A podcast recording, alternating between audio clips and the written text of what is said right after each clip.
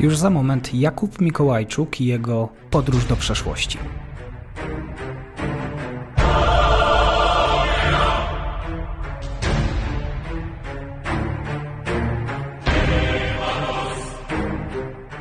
Historia, jeszcze więcej historii na podróży bez paszportu.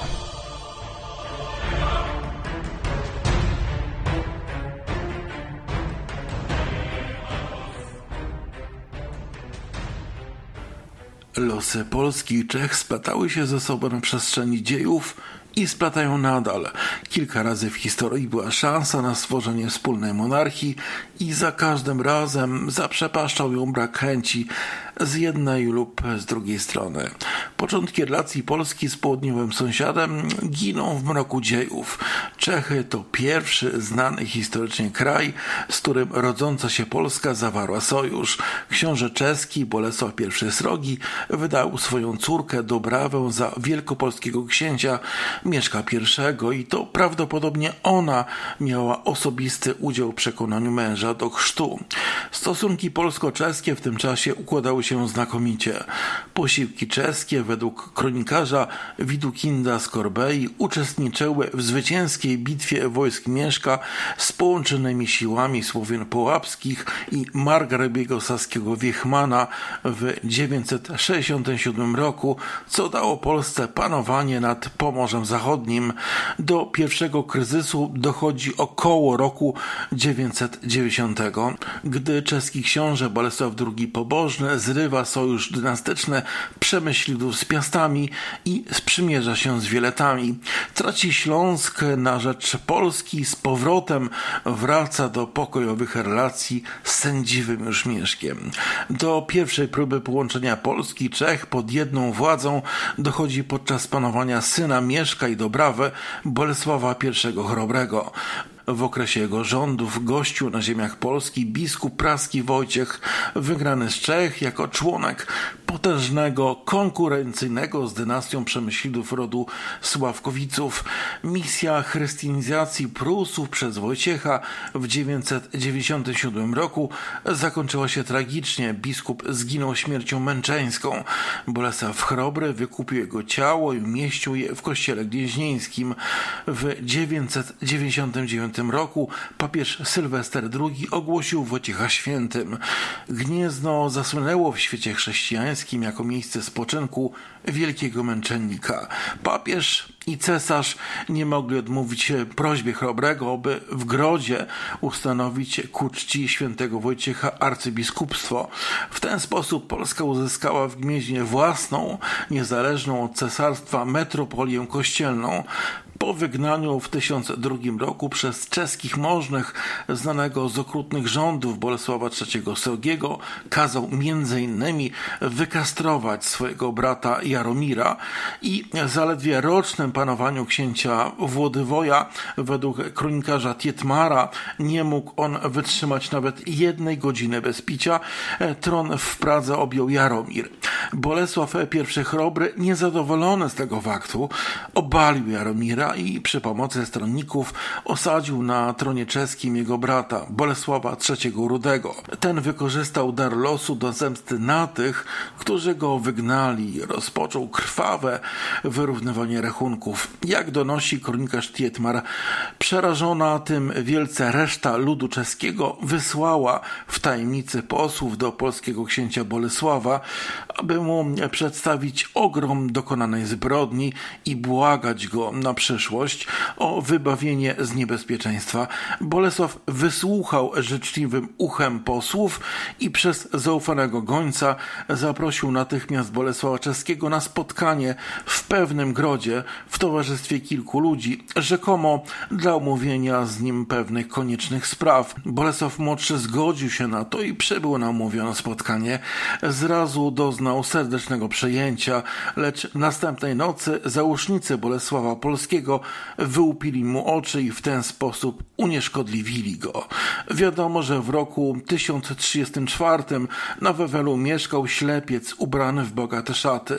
Uważa się, że był to właśnie Bolesław Rudy. Chrobry po zneutralizowaniu wujecznego brata ruszył do Pragi, przyjął osobistą władzę nad Czechami, nie napotykając żadnego poważnego oporu.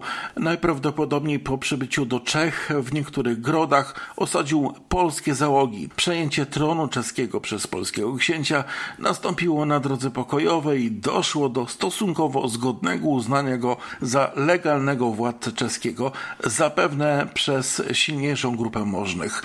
Cesarz Henryk II zażądał od Chrobrego jako księcia czeskiego hołdu.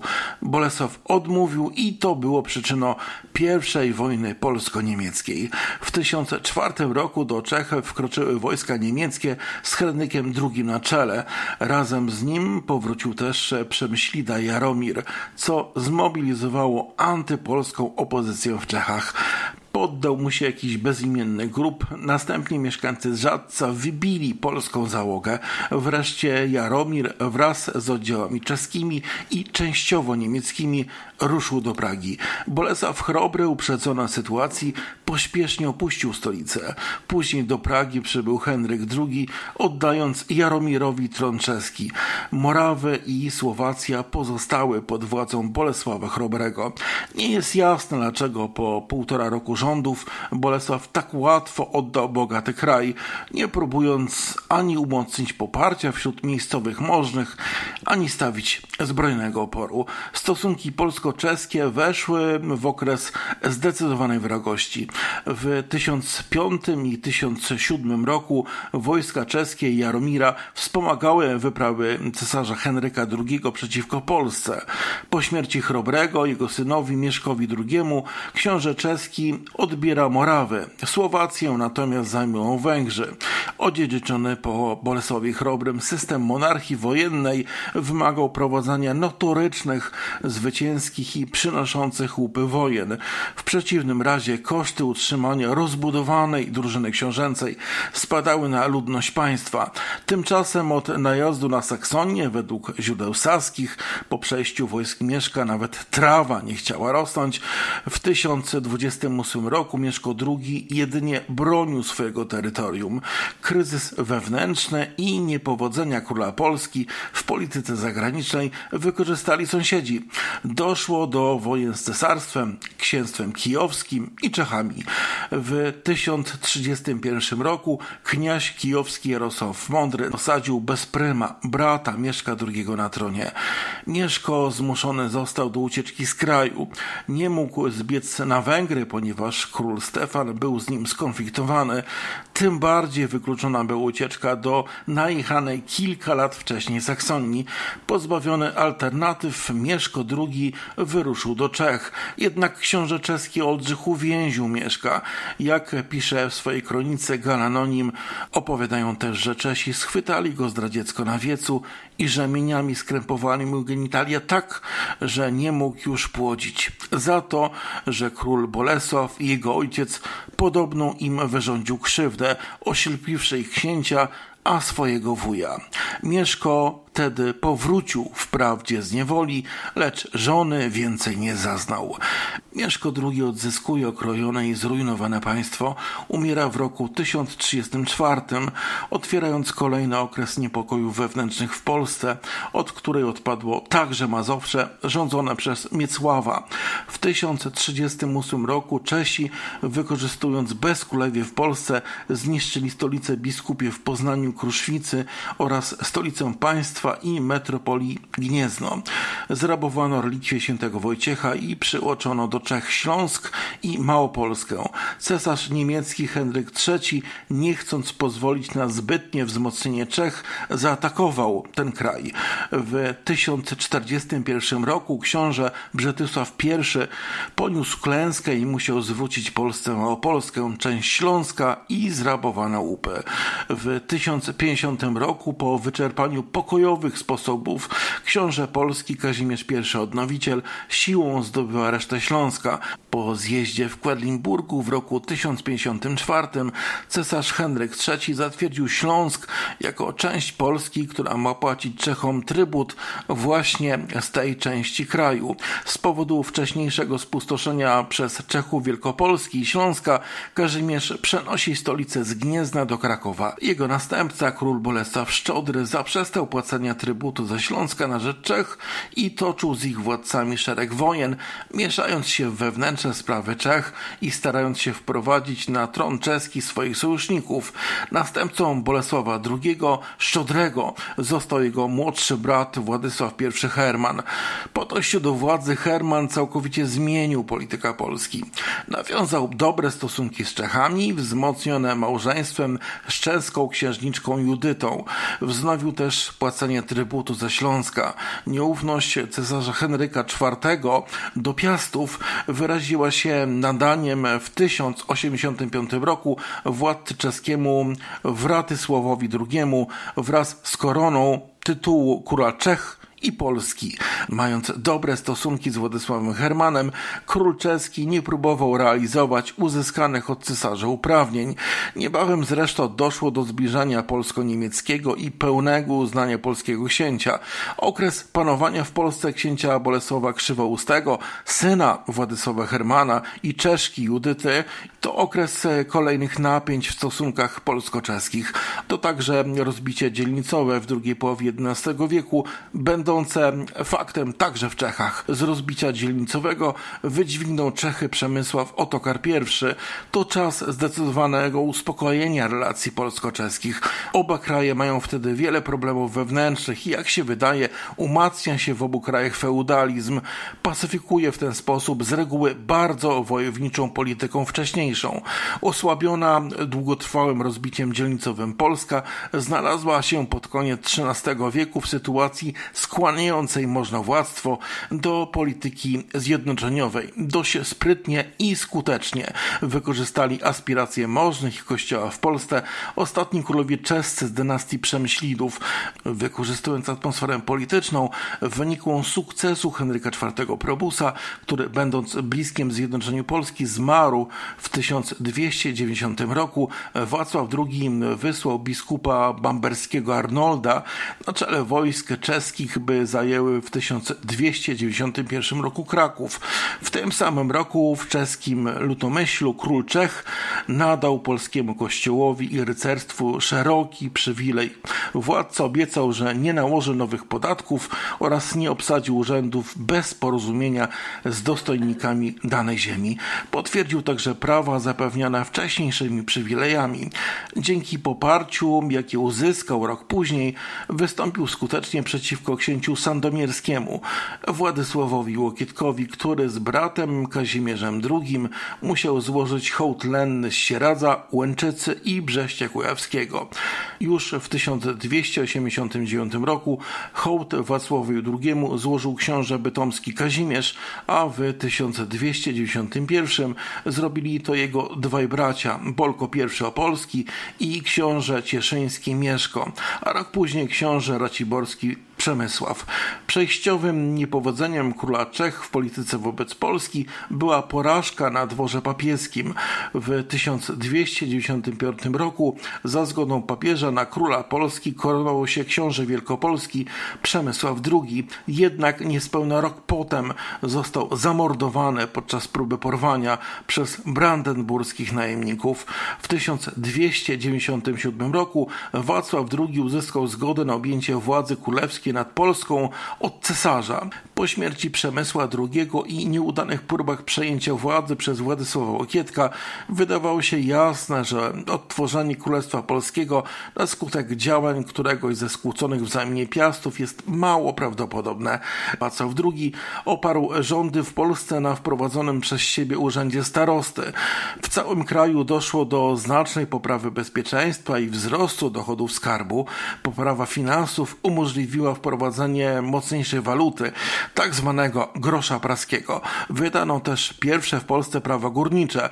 Po 1303 roku na skutek zaangażowania Wacława II w zdobycie tronu węgierskiego dla syna oraz konfliktu z księciem Austrii Albrechtem von Habsburgiem ożywiła się w Polsce antyczeska opozycja pod wodzą Władysława Okietka. Korzystając z pomocy książąt halickich i magnatów węgierskich, Władysław opanował Wiślicę. Udało mu się przeciągnąć na swoją stronę także kujawskich bratanków Leszka, Przemysła i Kazimierza. Rządy czeskie w Polsce przestał popierać również Bolesław Mazowiecki. Szykując się do zaprowadzenia porządków, ten niezwykle uzdolniony władca, jakim był Władysław II, zmarł 21 czerwca 1305 roku na gruźlicę w wieku zaledwie 33 lat. Kontrowersyjne, bo kojarzone z obcą okupacją, zaufaniem króla czeskiego w Polsce cieszyli się tylko biskup krakowski Jan Muskata, biskup wrocławski Henryk z Wierzbina oraz książę opolski Bolko I. Panowanie Wacława II to apogeum wpływów czeskich w Polsce i najmocniejsza próba stworzenia czesko-polskiego państwa w czasie, gdy języki staropolski i staroczeski były niemal tożsame. Jeszcze w XVI wieku, wysuwając wbrew woli go samego, e, burgrabiego praskiego Wilhelma z Rożemberku jako jednego z kandydatów na tron Polski, argumentowano, że jesteśmy języka. Po śmierci Wacława II władzę przejmuje jego 16-letni syn Wacław III.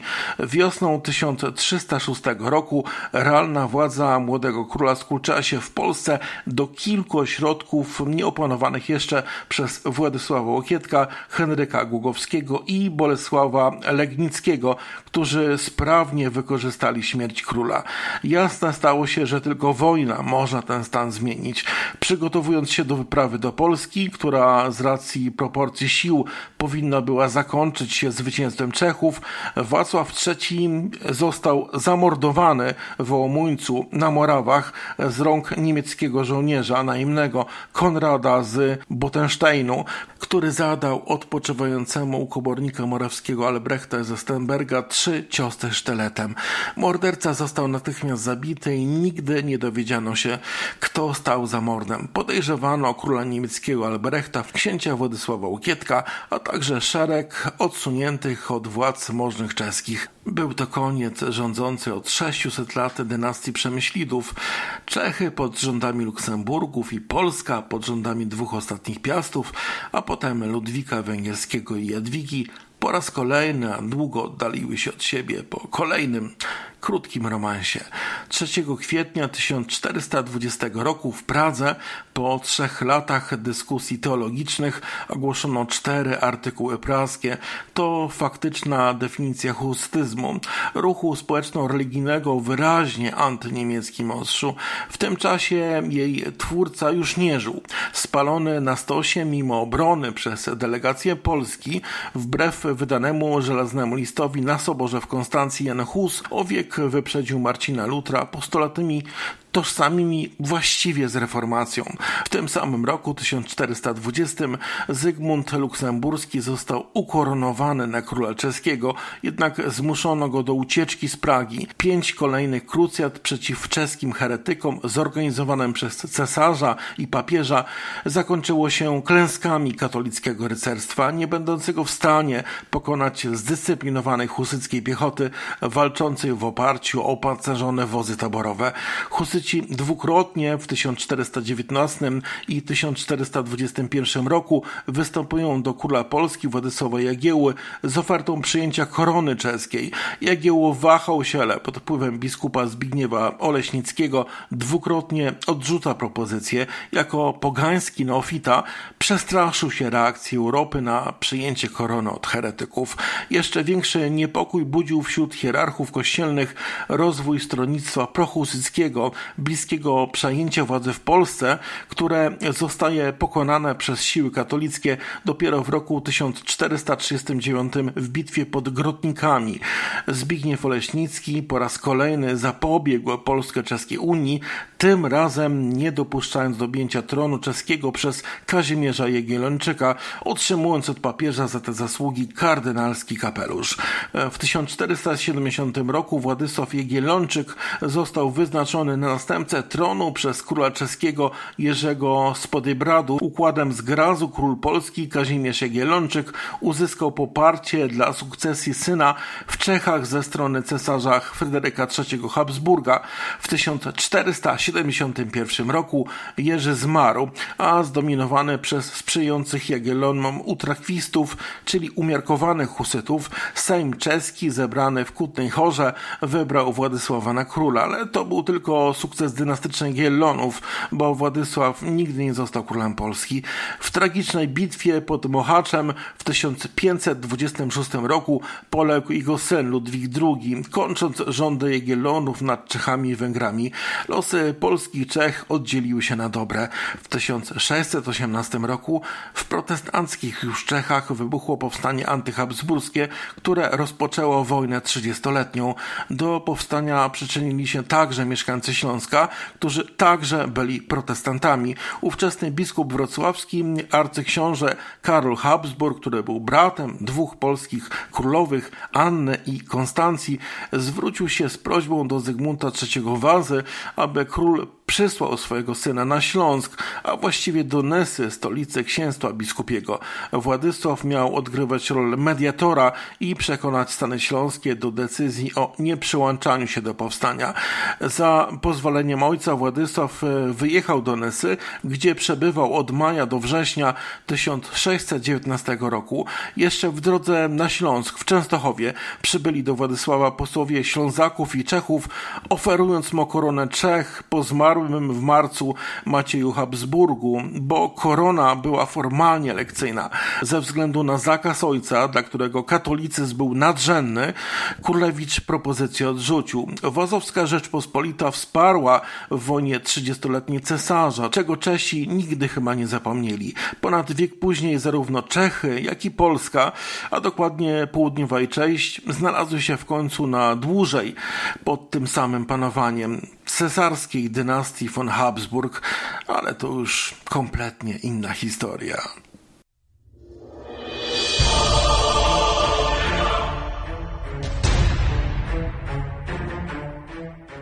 Już za moment Jakub Mikołajczuk i jego podróż do przeszłości.